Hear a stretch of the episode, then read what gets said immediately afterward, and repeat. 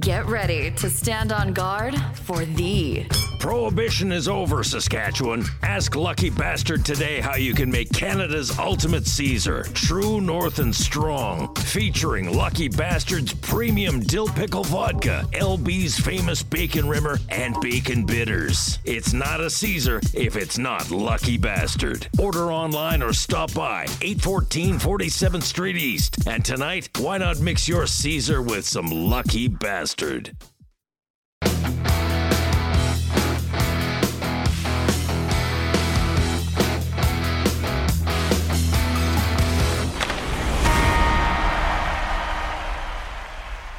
Welcome back, everybody, to the Fantasy Hockey Hacks podcast, a proud member of the Hockey Podcast Network and the official podcast of Left Wing Lock, your number one source for fantasy hockey intelligence. I'm Devin Davidson, your host. With me, as always, Bruce Gunther. Hello. And tonight we have a smattering of, of people. I don't recognize some of these faces, but we got uh, we got John Enns joining us, uh, Tyler Holman, and of course Mike McLaughlin from Left Wing Lock. So, uh, boys, good to see you. I'm excited. We got lots to talk about tonight. I'll try not to take up the whole two hours. Shut up, shut up, Tyler. okay, sorry. I'll mute myself. And it starts. Yeah, here we go. Okay. Uh, episode 104 NHL Fantasy Preview for Week 22. Um, lots to get to. Like I said, trade deadline was this week. Um, lots of there's some records being broken. There's there's uh, there's all sorts. There's there's no shortage of weather stuff to talk about too. So, um, and I, and I am recovering from COVID. I should let you guys know. I I had I had a flu. Yeah. So the last two weeks have been rough. I had I had the flu. I caught COVID, and then my house, my my fridge leaked. So now I have like a big insurance claim. I have to get all my hardwood ripped out on my main floor. Like it's just been an absolute shit show the last two weeks. What? Um, yeah. You had the Rona. had the Rona, had the vid. Yeah. So it's uh, if if I start coughing randomly, that's that's what's happening here.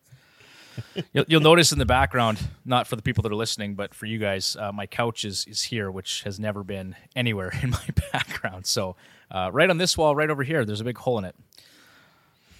Yeah. Okay. So anyway, enough of that. Um, this episode is brought to you by Lucky Bastard Distillers, which opened in 2012 and was inspired from a lottery win. Lucky Bastard Distillers is proud to be the first distiller to operate in Saskatoon since Prohibition. Home of Canada's ultimate Caesar. Mix your drink tonight with Lucky Bastard. Use promo code HockeyHacks to get 15% off your next online order. Shipping available across Canada. And John, um, I just kind of took the liberty of filling in John's list. Uh, Oh, I so- added to it. Okay, good. That a boy. Um, so for anyone that's new to the show, John's list is basically just John's shit list of players past and present, as well as interesting and current topics from around the hockey world. So, uh, John, let's start with what you added to the list. What do you got for us? Do I start with what I added or what you? yes, please. No, please go with what you started because this is classic John. Oh well, I have Jonathan Quick on the list because I don't know. Ever since he came into the league, I just didn't like the guy. Um, can't really give you specifics. Um, It's his honestly, face. I had isn't I had a hate on for that whole Kings team back in the day, kind of like I did the uh, the Red Wings from the '90s. Um, yeah, not a fan of the uh, the Kings from that Stanley Cup era. So basically, all the guys who are on the team. Yeah. So yeah, Quick is uh, part of that list of players that I just don't like because I just don't like them. And you know what? And now that 2012 and 2014 era team, they kind of just won't go away. Like they're still sticking around, right? With Kopitar and Doughty and See, I mean- Kop- okay, Kopitar I like. He's the only person on that team I think that I like. yeah, good player. Doughty, everyone else, not a fan. Don't like him. Yeah, there's a lot of those guys. I just want to punch them all in the face. Um, Yep. especially after last year in the playoffs. Like I just I I hate the Kings, and every move they made this year just pissed me off. Honestly. um. So yeah, I and actually my addition to the, to your list, John, was the Los Angeles Kings for trading Jonathan Quick to the Columbus Blue Jackets. I thought they did him dirty. I thought it was Uh, hilarious. Like you're you're gonna give Dustin Brown a fucking trophy or a statue, That and- makes no sense. and then you trade Jonathan Quick. Yeah. and make him take the same flight home after the game. after you trade him. Yeah. fly back to LA with Oh, yeah, the team that's that right. you just traded from. Like, I think it's great. it's kind of funny actually. Um, It's pretty funny. Yeah. Okay, and then the other thing I had on the list here, sorry, was was Jack Campbell. And Tyler, I just noticed your your message in the group chat, so this seems fitting. I was very upset. I missed that. That when I sent that, it was right after he gave that uh, the goal up glove hand, like deep in his net, off the sidewall. It was a good shot. Like that's a nice shot, Sure. but you can't like give up that much of the net from that position, especially after like there's no timely saves. He at least Skinner, in comparison and a lot of other goalies, can at least make a timely save. Like if your team just scores, the next chance down the ice, you can make a save.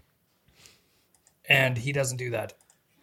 The they like they played terrible defensively, but he gave up terrible goals. He made some stupid saves that he was like sideways in the net, didn't have a stick.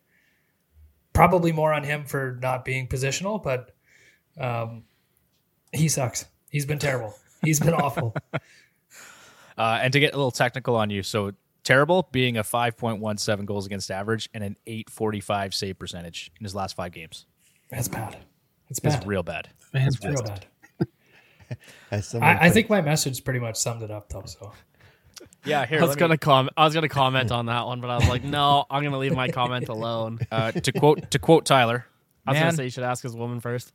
no, man, fuck Jack Campbell. That that's just direct quote from from Tyler Holman. So I don't think I was the only one saying it right then either. No, no, you weren't. There's actually some chatter on Twitter. People were were getting upset that people were shitting on Campbell, but it's I, exactly what you just said. The team played poor defensively, but there's some saves you just have to make, right? So he's been bad. Um, fantasy lock of the week. We're going to stick with the Edmonton Oilers theme, just because we're a bunch of Oilers homers on this show, and we're okay with that. What? Um, Mi- yeah, Mike, Mike excluded, of course. Yeah, Mike's not. Mike's not. No, but uh, the He's got Edmonton nothing to cheer Oilers. about anyways. He's got nothing to cheer about anyways. Yeah, I might be looking for a new team. We'll see. He he's like us from like 2010 yeah, to 2020. it's like looking in the past. Yeah, Yeah. yeah. Uh, I've got the Edmonton Oilers power play as the fantasy lock of the week this week.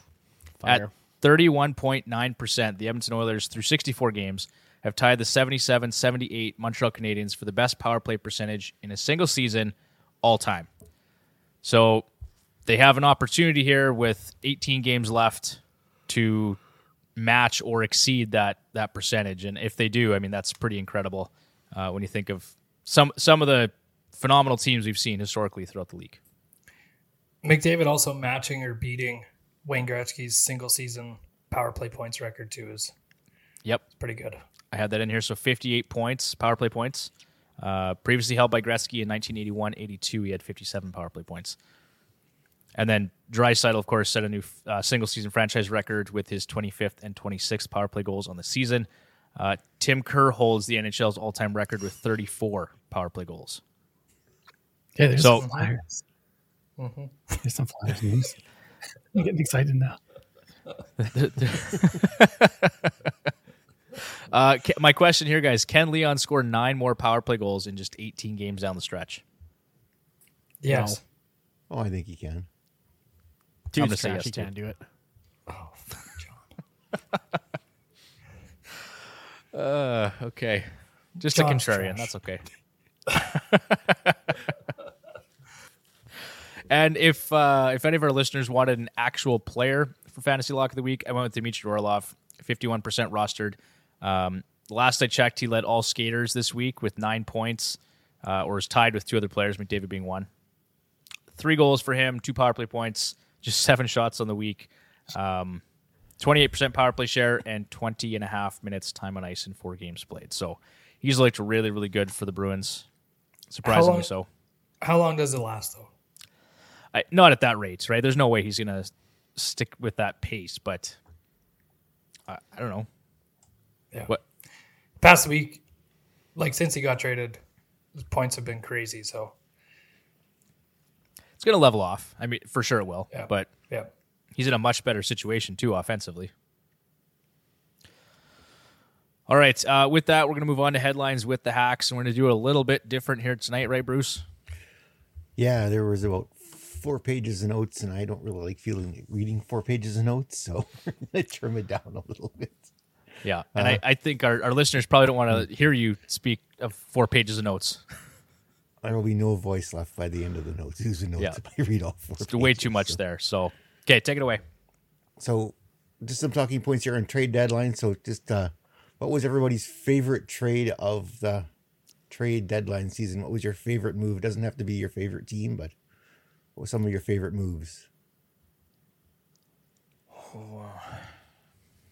I've got one.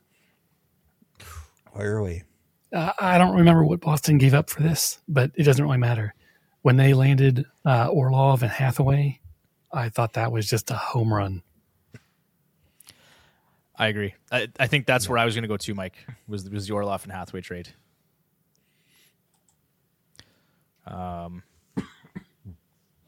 yeah, I think that just gives them the depth. Like, I mean, I think Hathaway is going to be a great fit come playoff time. Like, he seems like a, a Bruins type of player to me. Yeah, that, that he's a perfect fourth line kind of player, I think, in the playoffs. Yeah. Uh, the other one I did really like was was Ryan O'Reilly going to Toronto. I thought that was a nice fit. Yeah, that's a nice fit. Uh, the thing about him is like we I think we talked about this last week too, but he has that ability to play either third line center or move up and play in the top six. From a fantasy perspective, we all want him playing in the top six next to Marner and Tavares, but um, I can understand why you'd want to take advantage of some of those third line matchups too. So that makes some sense to me. Um, I mean, I, I love the Ekholm trade obviously for the Oilers. I, that that's made a big impact. The, the big thing there, actually, and probably just again talking in terms of fantasy, trading Barry has changed the deployment of Evan Bouchard, and we all kind of knew that was going to happen, right? We just expected it, but I think he's played over ten minutes on the power play, Tyler, in the first two games. Yeah, I think he had three three assists in the last game, two of them on the power play. Um, he already looks a little bit more confident too Yeah, since Barry left. Um, he still does hit quite a few shin pads, but um, he took down. Was it Ehlers though? He hit him in the skates, and it was like you could tell Yeah. that hurt. yeah. I mean, if they're gonna block it, then make it hurt. Yeah, Uh, Absolutely. but he has played a lot better. I was actually super surprised with with Ekholm how much he's in the play and his first pass out of the Yeah. zone. It's always on the tape. Guys look surprised um, that they were actually getting it there because Nurse doesn't do that. The rest of the D don't do that. Barry sometimes did it, um, and Bouchard was actually pretty good at it. But Yeah. I was I was surprised at how how good he is at that for being somebody who's supposed to just be a defender. So he, I think yeah, he he's definitely underestimated for what he can do offensively. Like he he's almost more of a two way defenseman, right? And the fact now he doesn't put up a ton of points, but just his hockey IQ and that ability to make that first pass, like you said, yeah, uh, and, and get in the play. Well, on this team, he'll get a chance to put up more points. He's playing with a very offensively skilled team, so he will he will get more points than he will of Nashville. Uh, another trade I did like, well, I, I I liked, but I don't. Objectively, I liked it. Was Jonas Korpisalo going to the Kings? I think that's a good fit there. Um, it's kind of the Oilers' kryptonite. Like they don't like Korpisalo, so I hate it as an Oilers fan. But I mean, objectively, it's a good trade for the Kings. they scored five goals on him in the last game. If their goalie didn't suck, they would have won that game too. Fair enough. I think like Korpisalo right now, like he has the ability to put a, put together a month or two throughout That's his all, career. that's all they need. That's all they need. Just Yeah, two months of but- good Corpy. Yeah, but you have he's already been on his two months of good Corpy. So the playoffs come around, he might not be good Corpy anymore. So I mean, and we've seen a he can steal a series. He did it against Toronto. Yep. Um, but we've also seen the majority of his career as the other Korpisalo. So I don't know. I don't know. I think like no team in the Pacific really has good goaltending. So I mean, there's that. Yep. So It's okay. I, I don't think that was a I don't think that was a good move, especially trading quick just to trade him, making him ride the plane back for Korpisalo and Gavrikov, and I mean Columbus got nothing for Gavrikov. Yeah. Yeah. Like I, I agree with you, Tyler. Just trade trading quick for the sake of trading him didn't make any sense. But I, I would have tried to have held on to quick and brought in Korpisalo because Phoenix Copley really wasn't getting it done either. Um, so if you want to make up make that change to to shake things up a little bit and bring in Korpisalo, I thought that made some sense. But yeah, sending quick out didn't make a lot of sense. Yeah, it's it's gonna it's a it's a big bet because you're relying on a guy that you just brought in at the deadline and somebody that where did they get Copley from? Did they sign him in the offseason or Yeah, he came from Washington. yeah. Oh yeah, that's right. And then Their AHL team. yeah, and then Cal Petersen, I mean you signed him to that three times five and put him right in the minors, so Yeah. they're either gonna look really good or really bad. Uh, another one here, like I, I like the Tyler Bertuzzi trade. I, they paid. I, I thought the the price was fair, honestly, and Hall went on LTIR, right? So uh, that was a guy I would have loved in Edmonton. Was Tyler Bertuzzi? Yeah, I think I think if they had a couple more dollars, more than 167 to spend, uh, I think that they probably would have did something else. But Yeah, that's fair. Uh, I do like Bjugstad coming in for the others too. Did you guys watch the segment? They actually they made, apparently made a solid pitch for Timo Meier. yeah, really? I, I seen that. I, I don't know. I don't know that he would have been a, a real fit, anyways. They wouldn't have been able to get Ekholm, which I mean was that an would have been actual a need for the team. So Yeah, I, Would have I been interesting. maybe- I think maybe they were doing it, or at least talking about it, just to do something with Carlson eventually, which I think still happens in the summer. Okay. Um, Eek. what was the other one? Oh, Chychrun. Talk about overplaying your hand, hey? Oh boy, did they ever. They almost got absolutely disaster. nothing for him. What a disaster! um, Absolutely brutal. Yeah, I, I actually I like Chychrun there. I didn't realize his his grandfather lives in Ottawa. So I mean Yeah. that was just a cool didn't. story in and of itself, and that's just going to help him play better, I think. and his sister too. Yeah, Um, in terms of fantasy, like offensively, what's he has he done? scored a goal. Yeah, Was he's, a he's goal, yes. He's Yeah. got a goal. got a goal. Nice I think he goal, had an too. assist the other night. Yeah. Uh, yeah, he's. They said they're going to ease him in, so he's you know he's been playing uh, that left left side on the on the third pairing for Ottawa, but they said maybe by the end of this coming week, uh, it looks like he may be on the right side of Thomas Chabot. So There you go. Oh wow. it'll be interesting.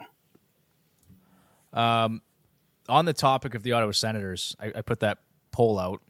I said, "Are the, are the Senators going to make the playoffs? Absolutely, absolutely not. Or just show me the results. What do you guys think? I don't know. I think they could. Like they're only a few points out, right? Yeah, And you look, What I think they've got games in hand on the Islanders. You've got the aging Penguins ahead of them. Um, there's two more teams kind of competing there, right? So I don't know. They're a good young team. They got some good pieces there, and I think bringing Chychrun in kind of gives that locker room a bit of a boost. So I, I would I would vote yes. I think they could do it, uh, especially if they continue to get some solid goaltending from from Mads Sogaard, that massive son of a bitch. he's a big bastard. Yeah. um. Okay, so and then Bruce, I think you said uh, the other question you threw out there was was what the fuck were they thinking trades? And the one that immediately comes to mind, Vancouver. Tampa? Vancouver. Vancouver. Vancouver. Why are you bringing Filip Hronek? What is going on? Can anyone So- explain that to me? They're so dumb. They're so dumb. At least they didn't trade away their own pick. They traded away the Islander one, but good grief. Like if they had an option to trade Miller, they should have taken it. Whatever it was, they should have taken it because they were talking about trying to free up cap space, and they did none of that. no, they actually took on more than they had before. Yeah, yeah. Uh, like Boeser's still going to end up getting traded. That'll save him a bit of, a bit of money, but they've got Ekman Larsson for the next twenty years at way too much money. Um, Yeah, because he's JT not wa- he's not waiving his trade clause to leave Vancouver anytime soon, unless they give him like a pile of money to leave. no, and I think that was the only team that he was willing to go to. yep. in the first place. So he's comfortable doing nothing for the rest of his life. JT Miller, whatever they can get for him, they should take because he's a whiny crybaby. I like just, I hate Vancouver. So, Yeah, me too. but Tell us how but you really the- feel. well, I don't know if I should. They like Hronek's a good player, and Yeah. I get that if if he became available at that time, then I mean, I guess you have to make the trade then. But to give up a pick that you just got, um, first round pick when you're looking to rebuild, uh, it doesn't make a lot of sense. So Okay, fair enough. Uh, a couple other ones here I want to touch on quickly. So Max Domi going to the Dallas Stars. I like that for Domi and his his fantasy prospects. Like he was actually doing really well recently in Chicago, but then Kane leaves, right? So that doesn't leave him a lot of options uh, next to him. But he's playing second line center here, right, Mike? I think through the first couple games uh, with Yeah. Seguin and Marchment. And Marchment, that's right. Okay. So I like that for his fantasy outlook. Uh, what do you guys think about Jakub Vrana in St. Louis? Like rest of season, th- is, is he any is he appealing as a fantasy asset moving forward? I, I don't I'm a know big like the whole St. Louis setup for for fantasy. It- nobody seems to be on a top line. Right. You know what I mean? Like like you look at Edmonton and you're like, all right, it's McDavid. You know, he's on the top line. And then Draisaitl's on the second line, but sometimes Draisaitl plays on the first line too. So there's two awesome players. You go to St. Louis, tell me who their first line is. Half the people will tell you it's Schenn, and then the other half will tell you it's, you know, Robert Thomas. And, and Robert Thomas never shoots the puck anyway. So even if he is on the top line, like he's not going to score any goals. So it's- Yeah. I, I, was, I'm- uh, Yeah, sorry. So I, I, it just seems to be a lot of interchangeable parts, which is kind of neat. It, it works, or at least it did work for St. Louis for a while. But from a fantasy perspective, it's really frustrating because you never really know who's going to be in that top six, what role they're going to play, and, and even what power play unit they're going to be on. I don't think anyone in St. Louis knows that either right now. Yeah. Be very All much a right. wait, wait, wait and see on Vrana to see what actually happens there. Yep, I think that's fair. Uh, and then the last one I wanted to touch on for me, and if there's anything else you guys want to talk about, let me know. But uh, John Klingberg, a late addition to the Minnesota Wild. Uh, I, I grabbed him, I think, the day before the deadline, thinking, okay, maybe he'll actually get moved. And so I, I think there's some potential there, fantasy wise. I mean, he's gonna he's gonna run the first power play unit. Uh, doesn't bode well for Calen Addison, right? I think he was healthy scratched. Uh, basically, Addison is- Klingberg takes yeah. his spot in the third pairing, right? Addison's destined for the press box. Yeah. I, I dropped Addison as soon as that trade happened. I, th- I think in two different leagues that I owned him, I was just like, nope, he's, he's done. It's like Man, me with did it- Eric did- Gustafsson once he got traded. Did Klingberg ever fuck up with not taking that sixty-eight million dollar contract No that he was offered? Eh? Yeah, I no saw that kidding, right? Multiple places. Yeah. Do you think he's feeling bad about not taking that deal in Dallas? Well, Yikes. probably. Yeah. Yikes! Whoops. Probably fired his agent, or hopefully he did. Should have. Oh. Oh, yikes. Okay. We should talk uh, about the. I was going to say, Bruce, sorry. Anything else you want to talk about there? How about that Tanner Jeannot trade? I realized we didn't really we touched on it briefly last week, but how about that Tanner Jeannot trade? Like, oh my god! Like, I don't know. All the picks for the next ten years. Yeah. Oh, It's I- it's I I like their I like their thought process on it. Where, I mean, do you have like a five or eight percent chance that any of those picks are actually going to be able to be able to play, let alone help you, while you have this core of players there, and this guy can right now, definitely. and he is somewhat cost controlled with with a qualifying offer next year. You'd have to buy a couple of years of UFA. Um, and he can throw punches. So, sure can. Oh, yeah. Yeah. Yeah. so I, I, I wish, I kind of wish more teams did did that. Um, I'm sure that Tampa was the only team that was willing to give up that number of picks to get it done. Um, but it's a, it's a good, it's a different way of thinking about it or looking at it, and um, I don't think a lot of teams look at it that way. So, I think it's a good counter example and not or not a good one, but a counterexample i- is the Pittsburgh Penguins. They're sort of in the same boat as Tampa Bay, right? I mean, their players are a little bit older, but they have a team that's made up of several elite players. You know, they've got Crosby, the Malkin, Letang, uh, and and these guys are aging out, right? So you either need to sell them, which they did not last summer when they gave Malkin a contract extension, or you need to be all in in these last couple of years. You're not half in. I- I have Pittsburgh on my one of my worst trade deadline teams for this for this year. Uh, I mean, what did they? They got Granlund, right? That's it. Yeah. with two more years left too though Yeah, at, at a at a decent at a decent number nugent hopkins money Yeah, and so Oh, they not nugent hopkins yeah. You know, so so you've got this, you know, now you've got this team that has elite players. They're aging, and you should be giving them a chance to get a cup this year. And Ron Hextall did not. I don't think. Yeah. Yeah. Um, I mean, they're by no means out of it, and obviously those guys are very good players, so they could they could surprise in the playoffs easily. But this, if I were on that team, I'd be I'd be pissed at how this deadline went for them. Yeah, agreed. Okay. Um, well, we'll talk about it after, so I'll leave that for now. Bruce, do you want to touch on some of the injury news and contract signings, or what, what are you thinking there?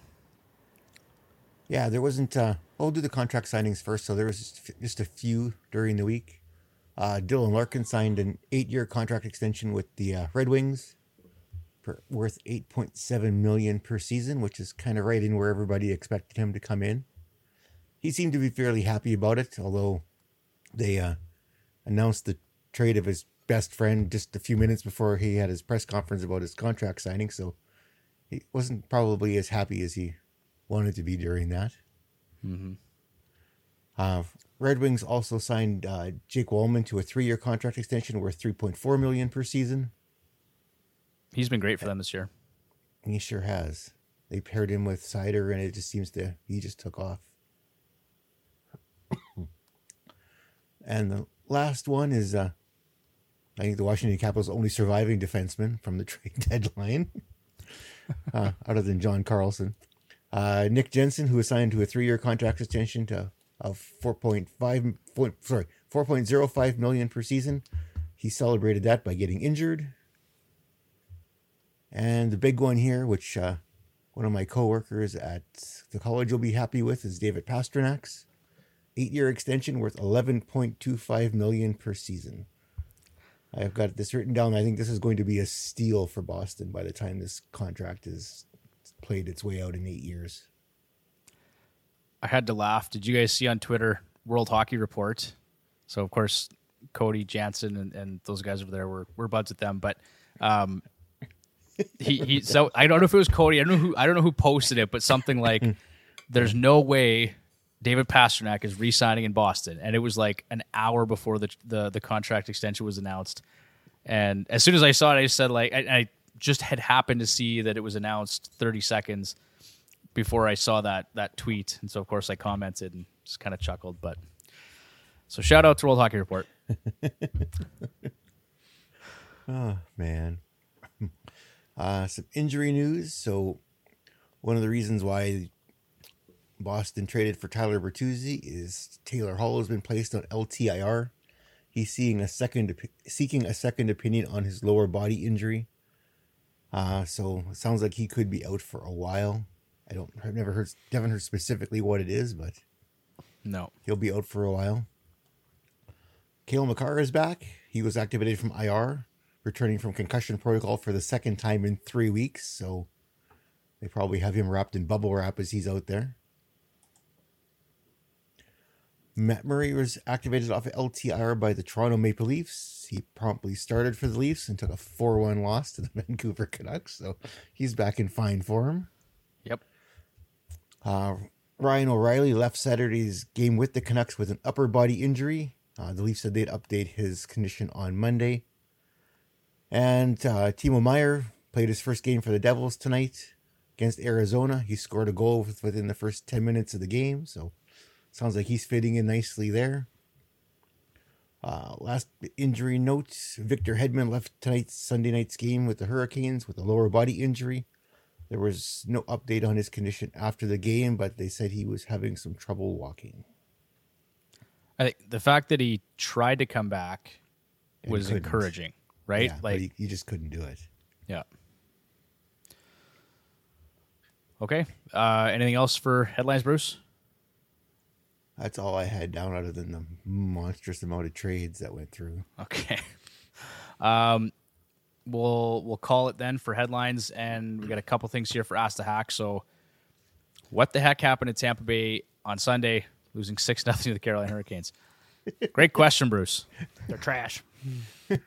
I think the best part is scratching who they scratched in the third period and then putting them all together to start the next game, which is what you would want to see. All three of them. Yeah. And they did squat like nothing. they did zero.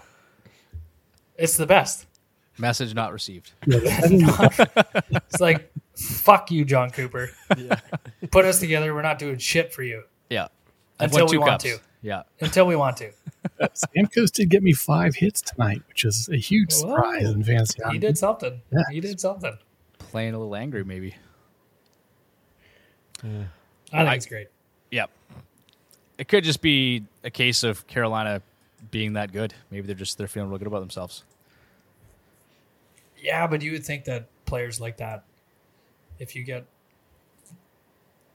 sent a message like that, I think the other thing is that Oh, agreed. Agreed. they probably could have actually won that game in Buffalo if they didn't sit those three guys for the entire third period. Yeah. And I bet you they all sat there and like, okay, well, look, we lost. look what you did. like, I just think it's funny, but Yeah. Yeah. Yeah, I- I, I- haven't watched a lot of the Lightning in the past couple of weeks, but I, you know, just since I'm a line combo nerd, there has been a lot of shuffling going on, which usually indicates that the co- you know the coach is not too happy with how things are going, and uh, you know it's been like Killorn and Hagel have been kind of swapped in between the first and second lines, and then in the bottom six you've seen like Maroon and Perry switching between uh, uh, third line right wing and fourth line left wing and then they had Namestnikov, but they traded him away. Uh, it- so there's Was it- been a little bit of disjointing going, you know, going on through the lineup, and uh, you know, I don't know what that is. Maybe that's a symptom of something bigger going on there. And just on that note, I I love the line change tool on your on your site, Mike. So Oh, nice. for our listeners, go check it out, leftwinglock.com slash line changes. Uh, just gives you an indication as to, to where the player's moving. So going from line one to line three or wherever the case may be, but it's, it's interesting. So just all these transactions are listed here. And uh, just for a quick point of reference, I, I think it's a fantastic tool. So, um, next question here on Ask the Hacks is Nikolai Ehlers droppable at this point in the season? And and I'll I'll preface this by saying, guys, he's played ten or eleven minutes the last two games, has no points in his last five. Uh, he's playing on power play too. Like if you had a couple options, guys that were just red hot, and you had to make a change on your roster for some reason, would you consider dropping Ehlers? is this your question, Devin? Since you tried to trade him to me? It's definitely not my And question. Uh, this this came from a listener somewhere. Yeah, I'm sure it is. Yeah. There's someone. Long time listener, first time caller. Yeah, Right? yeah, exactly. Yeah, yeah, yeah, yeah. I think he lost his spot to Niederreiter, so I think at this point he's pretty much droppable. I, I'm kind of leaning that way myself, Bruce. Like I, I just think, look, looking at his deployment, the guy's playing ten or eleven minutes, right? Yeah. He's been struggling. It's been a tough year for him. Um, and he'll never see power play one apparently because him and Scheifele like to play the same spot on the power play. So I, I there was something I read earlier, and basically Scheifele could play in, in the in the slot like net front if he if he wanted to, but he he doesn't want to be there. So Ehlers has to play on power play too, and that's just the way it's going to be as long as Scheifele's around. So I don't like Winnipeg. no, no, they're the worst. Honestly, the last two games playing against the Jets, they're terrible. It's a bunch of dirty pricks. Must go back to that playoff series that the Jets won. I don't want to. No, let's, yeah, let's not go, we're not going back there, Bruce. We're not Don't make me, Bruce. Don't make me. Uh, speaking of things Tyler doesn't like, as a member of the Hockey Podcast Network, the Fantasy Hockey Hacks podcast is a proud partner of DraftKings. NBA fans, it's time to bring the hoops action to the palm of your hand with DraftKings Sportsbook, an official sports betting partner of the NBA. This week, new customers can bet $5 and win $200 in free bets instantly.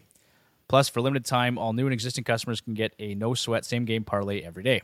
Go to the DraftKings Sportsbook app today, opt in, and place the same game parlay on any NBA game. And if it doesn't hit, you'll get a free bet back. Download the app now and sign up with promo code THPN. New customers can bet $5 on the NBA and get $200 in free bets instantly. Only DraftKings Sportsbook, an official sports betting partner of the NBA, with promo code THPN. Minimum age and eligibility restrictions apply. Void in Ohio. See show notes for details. Uh, Tyler, you still there? Bueller? Oh, there he is. Yeah, yeah. Yeah, there. Yeah, yeah.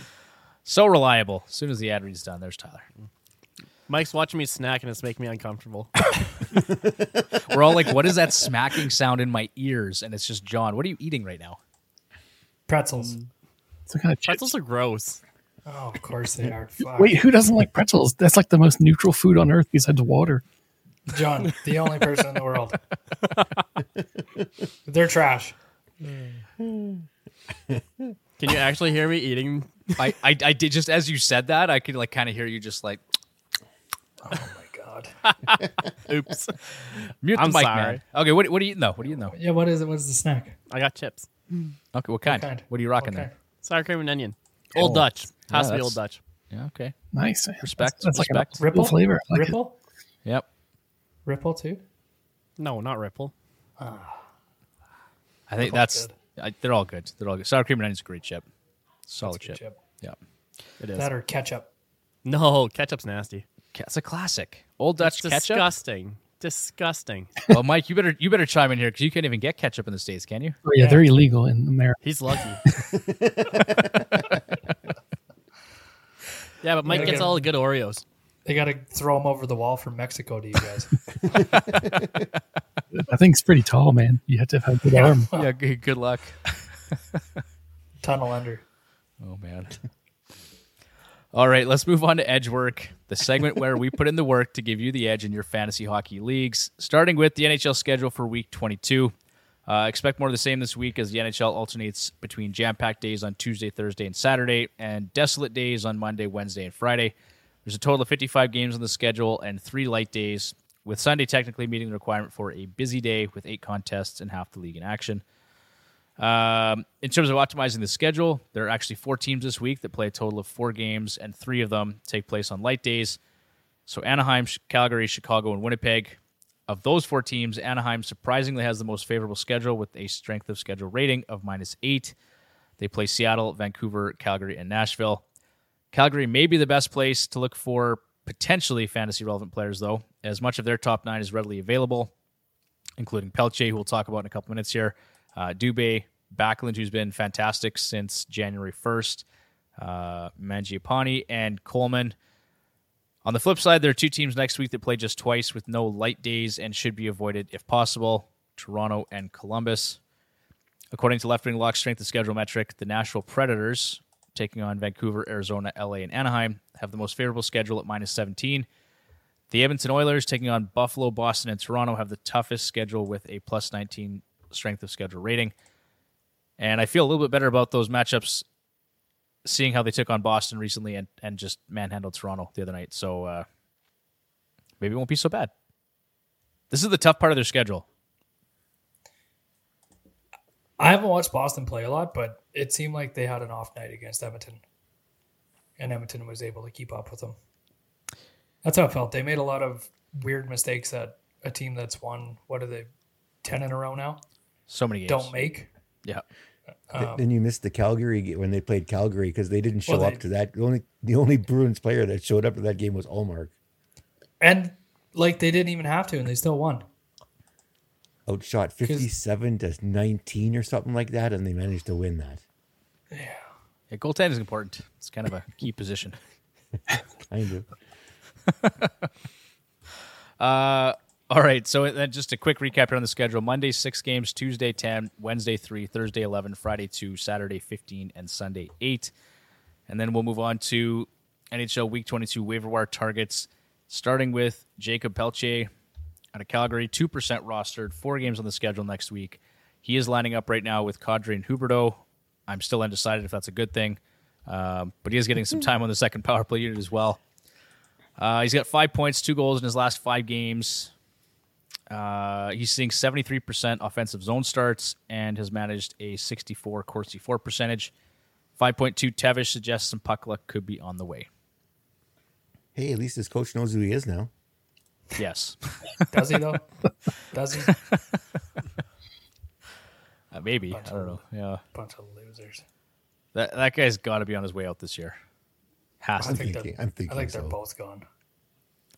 See you Him later. and the GM. Uh, Bruce, I would like to say congratulations to you on finally being able to drop Jonathan Huberdeau. That is a big win for you. Yeah, the sad thing is there's not really much to drop him for. But at least you have the option now. yes, our league is pretty deep. There's not a whole lot of options there, so No. I might hang on to him for a little while longer. Glutton for punishment, eh?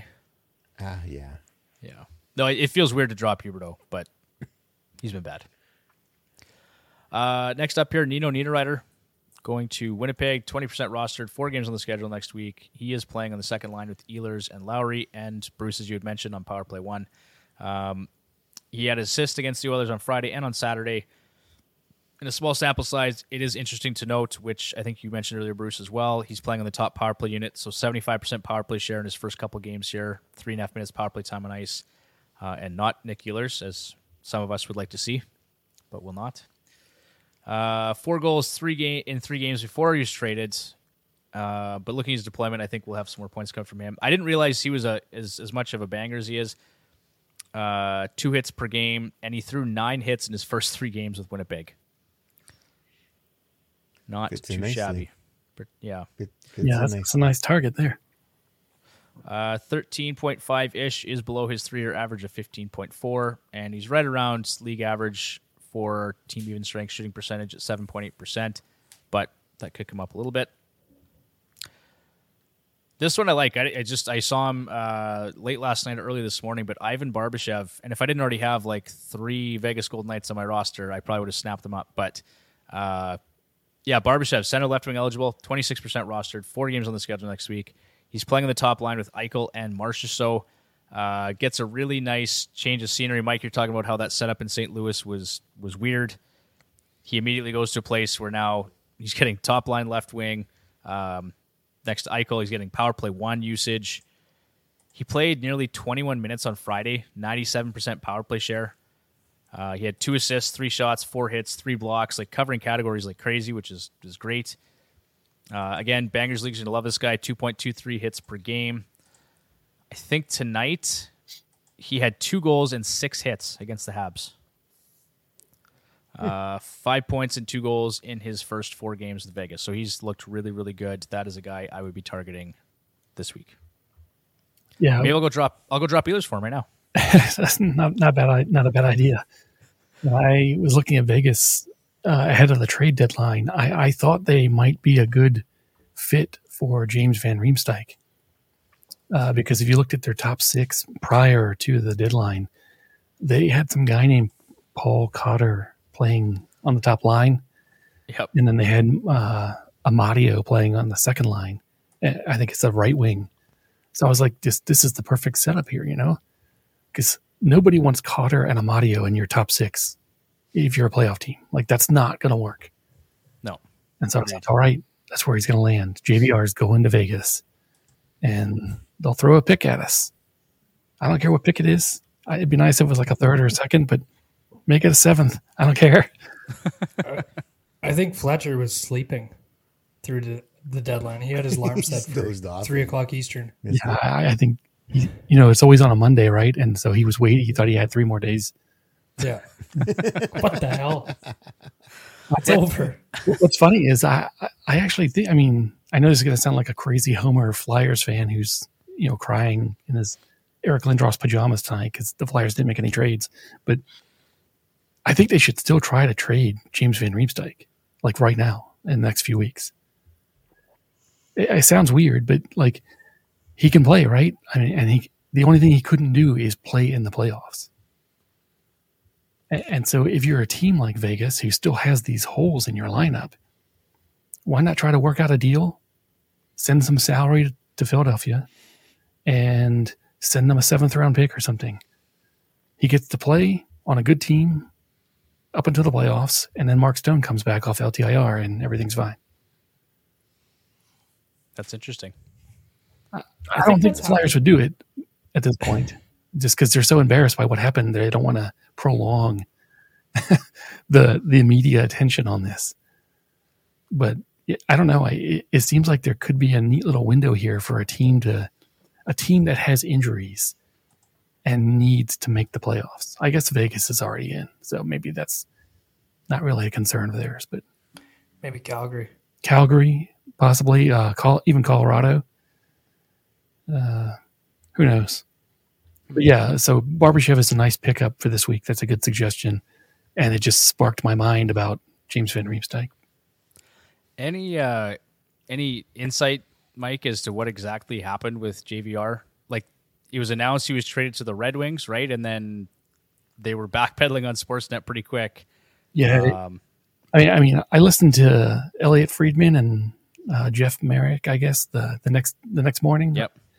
And uh, you know they didn't have any you know clear details, but it, it sounded like, and, and this is weird because this is not an interesting landing spot at all, but it sounded like Detroit was going to take on JVR if and only if they could move another player first okay. to a separate 13. And nobody knows who that player was or who the 13 was. But apparently that deal fell through. And when that deal fell through, Detroit canned the idea of, of, of taking on JVR. But but taking it, like Detroit was- taking on JVR makes no sense at all. no, none.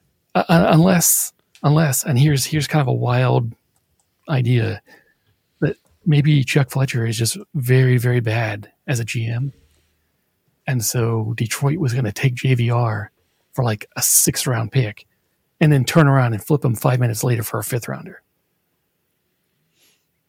I, I think it's interesting that there was there wasn't a lot of talk before the deadline about JVR. He was kind of like the tenth person that anybody was going to talk about, and tenth is probably being nice about it. And then a couple minutes before the deadline, somebody finally said something's happening with it, and then nothing did. I think it's more of a failure on Fletcher than anything else that he wasn't pushing for that sooner. It almost seemed like it was kind of a a lazy deadline for them. Uh-huh. That's what it kind of felt like from an outside. Yeah, I, I think so too. Because I, I think even somebody like Justin Braun usually has some kind of value at the deadline.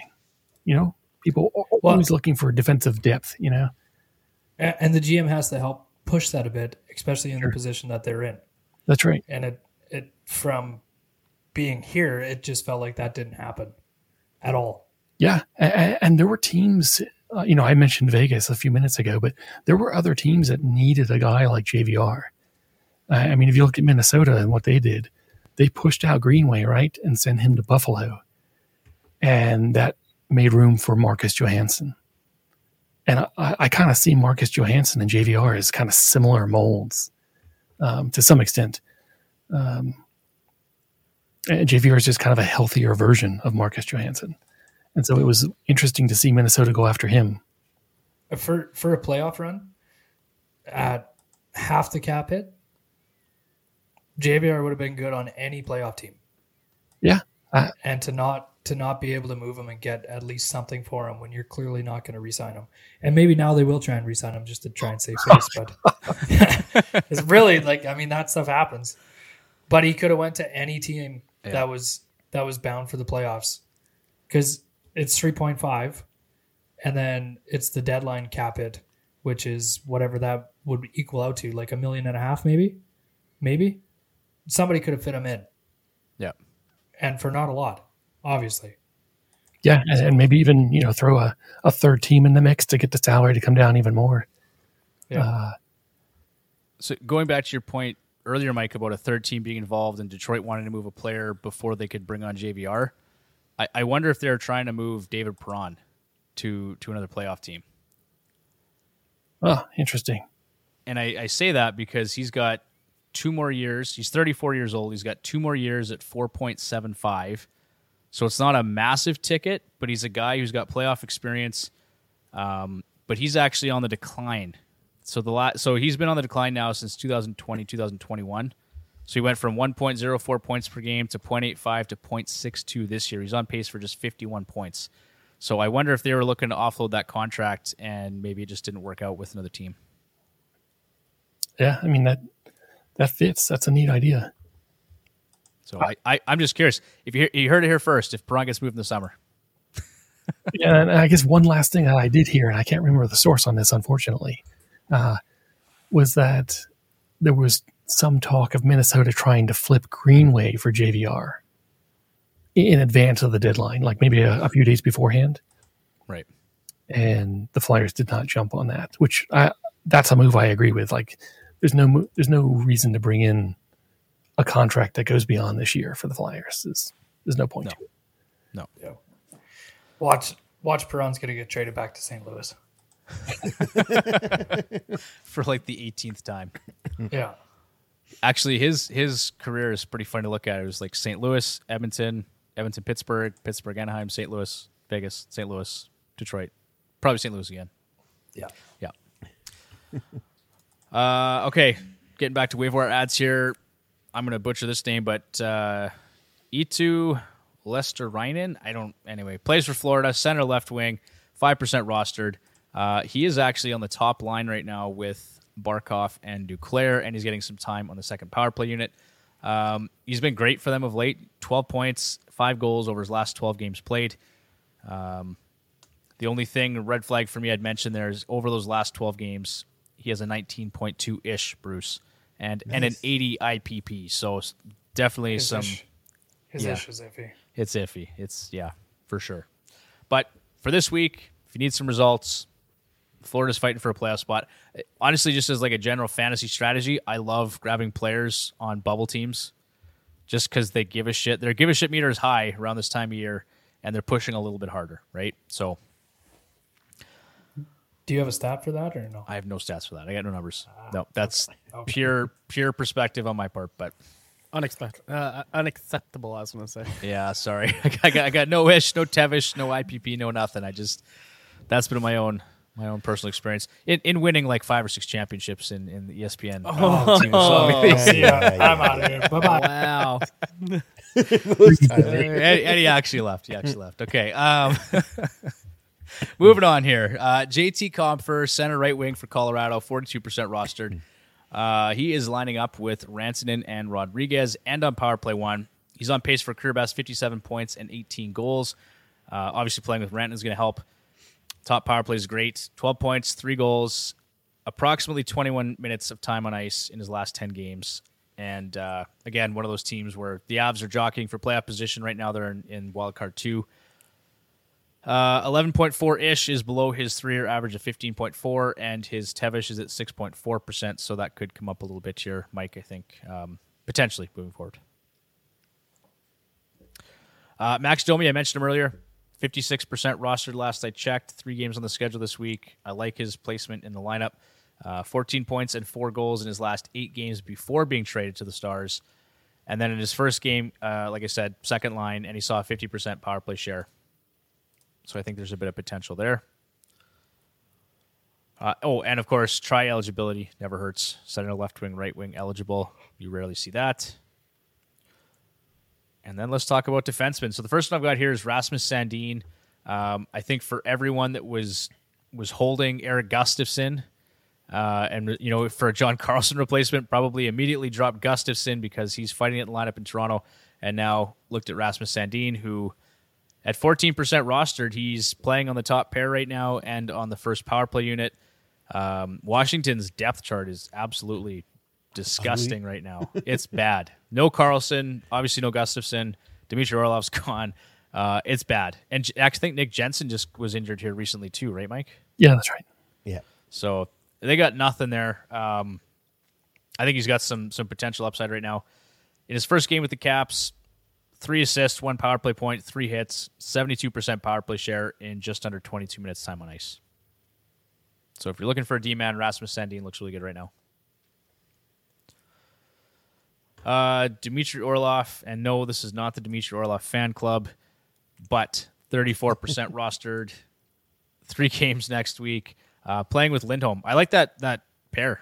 Like that's that's a that's a solid defensive pair. Uh, power play two time, nine points, three goals. Like I said in his first five games of the Bruins, two hits per game, and nearly 20 minutes of ice time. 6.7 Tevish is a career low for him, and his 51 IPP is a career high. So, probably to answer your earlier question, Tyler, that level of production is not going to be sustained from now until the end of the season. Um, we didn't talk about the trade earlier, but because I, I mean, I avoided it because I want to talk about it here. But Shane Gostisbehere, um, you know, this is what we talked about, Mike, a few weeks ago. A player that goes from a favorable situation or deployment, but a shitty team. Well, now he goes to a better team, but kind of shitty deployment. So, um, I think he's actually surprised. So, like, he had a goal and two assists tonight against the Lightning. Uh, he did get a bump in his power play time on ice. He was at 46% power play share tonight, four and a half minutes power play time on ice. I kind of thought, like, looking after his first game, he only played 17 minutes, uh, 32% power play share.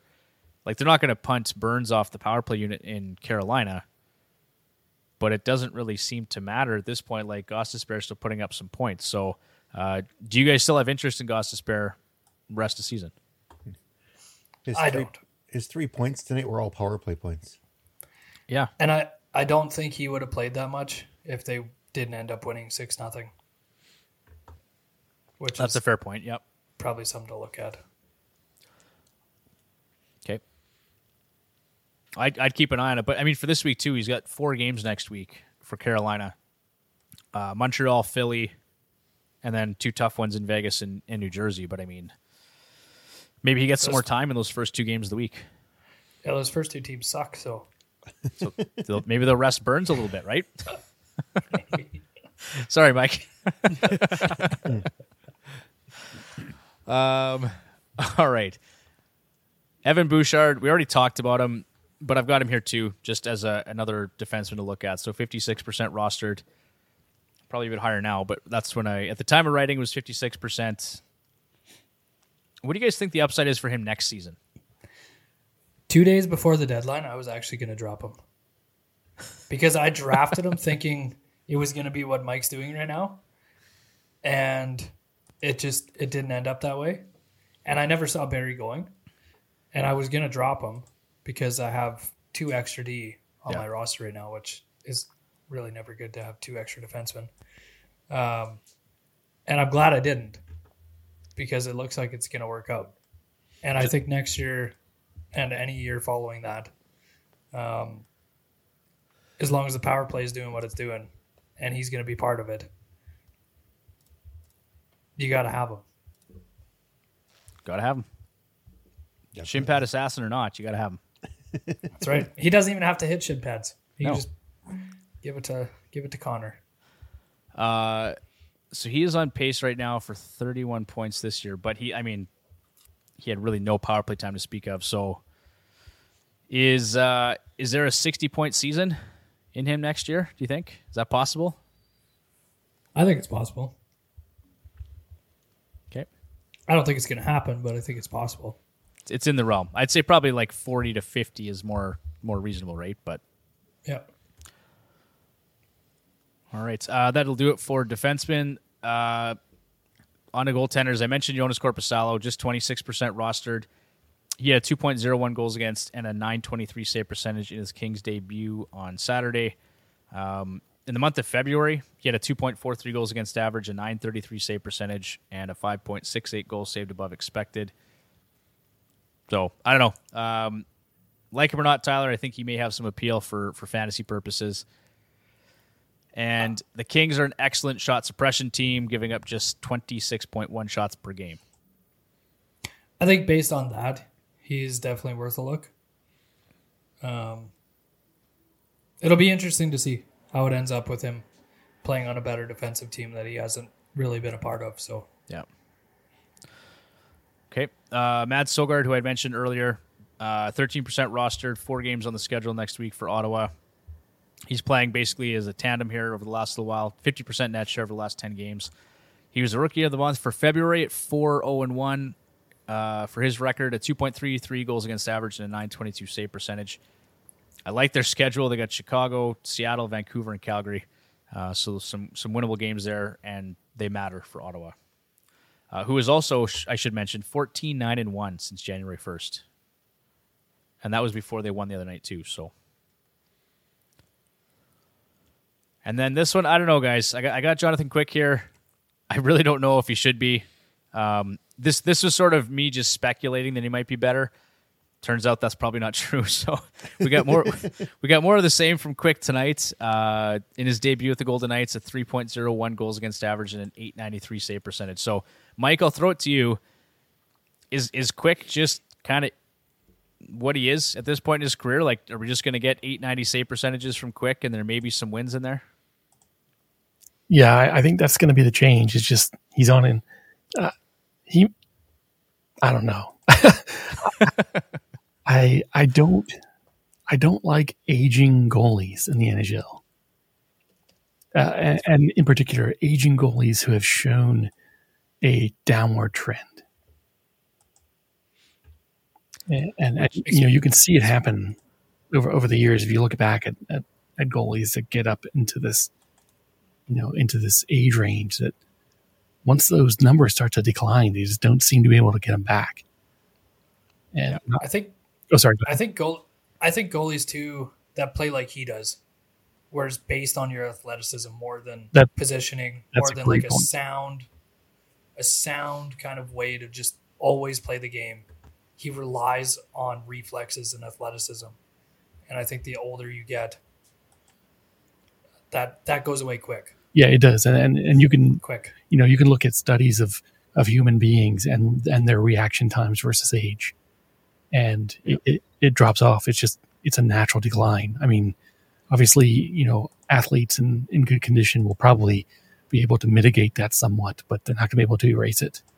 And, and i think that's why you see that that that happen to goalies. And and, and I, li- I like that point a lot about his style of play factoring in here So I totally agree with what you're saying, Tyler. And, and looking just at his numbers here, his even strike save percentage, like basically from the time he came in until 2018, was floating around 925, 930. Like he was just fantastic, right? But as you say, as he ages, his even strike save percentage has fallen off. Like, and he's at 887 this season. Yeah. Not great. So, um, I got one other thing here for you guys. I saw a conspiracy theory this, today on Twitter, which I thought was interesting. Someone suggested that uh, Jack Campbell should probably just be sent down to the AHL, and they're going to pull Mike Smith off LTIR. Well, you can't. you can't. I'd rather have I- soup than Smith. I see. I seen that, and I thought about it for about ten seconds. But you actually can't do that because he wasn't put on waivers before the trade deadline was up, and you can't be sent to the minors without doing that. There you go. So, I mean, I chuckled. Good I- I idea. just- I- good idea. Because I mean, it is plausible too. Like Cal Petersen, yeah, he has two years less on his contract, but like he got sent down. Yeah, and he actually has great numbers in the AHL right now. Um, hypothetically, you could have done that like two weeks ago with Campbell, sure. and then hope to bring him up late in the season and ride whatever whatever you had out of him through the playoffs. Well, But you can't do that. maybe more realist, more, more realistic would be to like to bring Calvin Pickard up. Can, I don't know if they can do it cap wise or contract wise. Could you bring up Calvin Pickard as the backup and like Campbell is just awful. Like they gotta. But what does that look like? Like to uh, to people looking in, when you bring up Calvin Pickard, like you are reaching so far to do that, and what does that do to the team and everything else? Yeah, no, when you, for sure. When you go to like AHL goalie, Yeah, just be like, yeah, we're gonna give you a try. If that doesn't work, then what? they, they just go then back you to have Campbell. a rookie. You have the rookie Skinner. Yep. I'm like, well, you just got to be it's Martin you, Brodeur yeah. now, so we fucking figure it out. Here you go, kid. Yeah, I'm going to put you guys on the spot, and it's not really on purpose. It's because my own ignorance. It, what is the rule uh, about sending a player to the AHL? Is it that you cannot send them down, or that they're not eligible to play in the AHL after the deadline? It's I'm subtle pretty sure it's difference, just a- but I don't know the the answer. I I think you can send them down. I don't think they're eligible to play, which is why they do. Lots of teams do that paperwork shuffle where they Sure. send them down and then recall them within the first thirty seconds right after they send them down. Yeah. I don't think you can actually play. Well, you can you can play AHL games, but you can't play in the AHL playoffs. That's why the paper shuffle. Okay. You got to send them down so they're eligible for AHL playoffs, and then they can bring them back up. If they don't send them down, if they send them down after that, they can play in the AHL, but they just can't play in the playoffs. Gotcha. Kind of the same thing here. You can make a trade after the trade deadline; they just can't play in the playoffs.